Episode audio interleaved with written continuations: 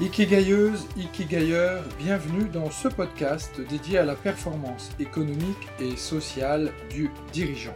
Je m'appelle Pierre Cocheteux, je suis Ikikai Business Coach et ma mission est d'aider un maximum d'entrepreneurs surbookés, débordés ou stressés à diviser leur temps de travail par deux tout en multipliant leur performance économique par 10.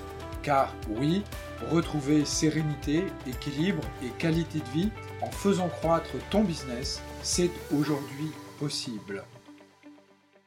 Bienvenue à toi, dirigeant stratège, dans ce nouvel épisode de mon podcast dédié à la performance sociale et économique des dirigeants d'entreprise. Alors aujourd'hui, j'aimerais te parler d'un sujet qui me tient à cœur et qui est particulièrement important, notamment en cette période de Covid et peut-être, espérons-le, de post-Covid.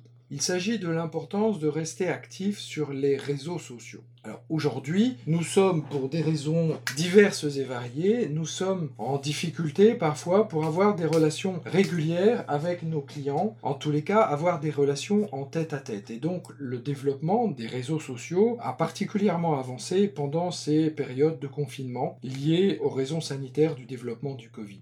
La présence sur les réseaux sociaux est aussi euh, particulièrement importante en ce moment parce que euh, eh bien, vos clients se trouvent nécessairement sur les réseaux sociaux. Les réseaux sociaux se développent beaucoup, de nombreuses personnes s'y divertissent, y partagent des informations et donc il est important, si tu veux faire connaître ton savoir-faire, eh bien d'être présent sur ces réseaux sociaux. Pourtant, il n'est pas toujours facile de tenir à jour un compte euh, sur les réseaux sociaux et d'arriver à entretenir une présence régulière sur ces réseaux sociaux. Si tu n'es pas familier avec euh, le fait de publier régulièrement des textes, des images, des vidéos sur les réseaux sociaux, cela peut rapidement devenir un pinceau. Alors, il y a un équilibre à trouver, être présent ou ne pas être présent sur les réseaux sociaux. Si tu décides d'être présent sur les réseaux sociaux, pour les raisons que j'ai expliquées au début de ce podcast, il est impératif et particulièrement important d'y publier régulièrement du contenu, régulièrement du contenu, c'est-à-dire,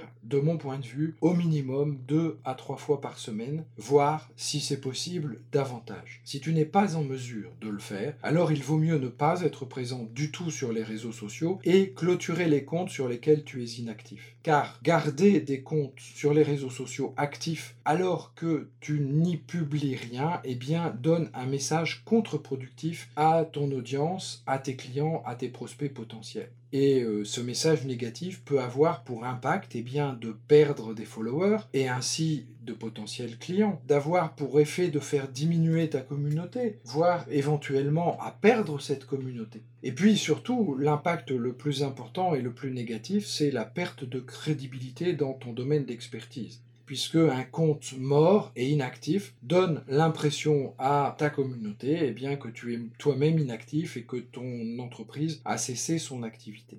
Et donc, je t'invite vraiment à euh, prendre euh, la mesure de l'investissement que représente une présence sur les réseaux sociaux. Éventuellement, tu peux déléguer quelqu'un de ton équipe pour s'occuper de l'animation de ce réseau social, voire éventuellement embaucher un freelance qui peut euh, t'aider dans la publication de contenu sur ces réseaux sociaux. C'est particulièrement important si tu veux avancer. Voilà ce que j'avais envie de partager avec toi dans ce nouvel épisode de mon podcast. Si eh bien, ces informations euh, t'ont apporté de la valeur, je t'invite à les partager autour de toi. La connaissance que l'on partage ne nous appauvrit pas, bien au contraire, elle nous enrichit. Je te donne rendez-vous dans mon groupe LinkedIn ou sur mon groupe Facebook Dirigeant Stratège et je te donne rendez-vous pour un prochain épisode de mon podcast Dirigeant Stratège. À tout bientôt les dirigeants stratèges.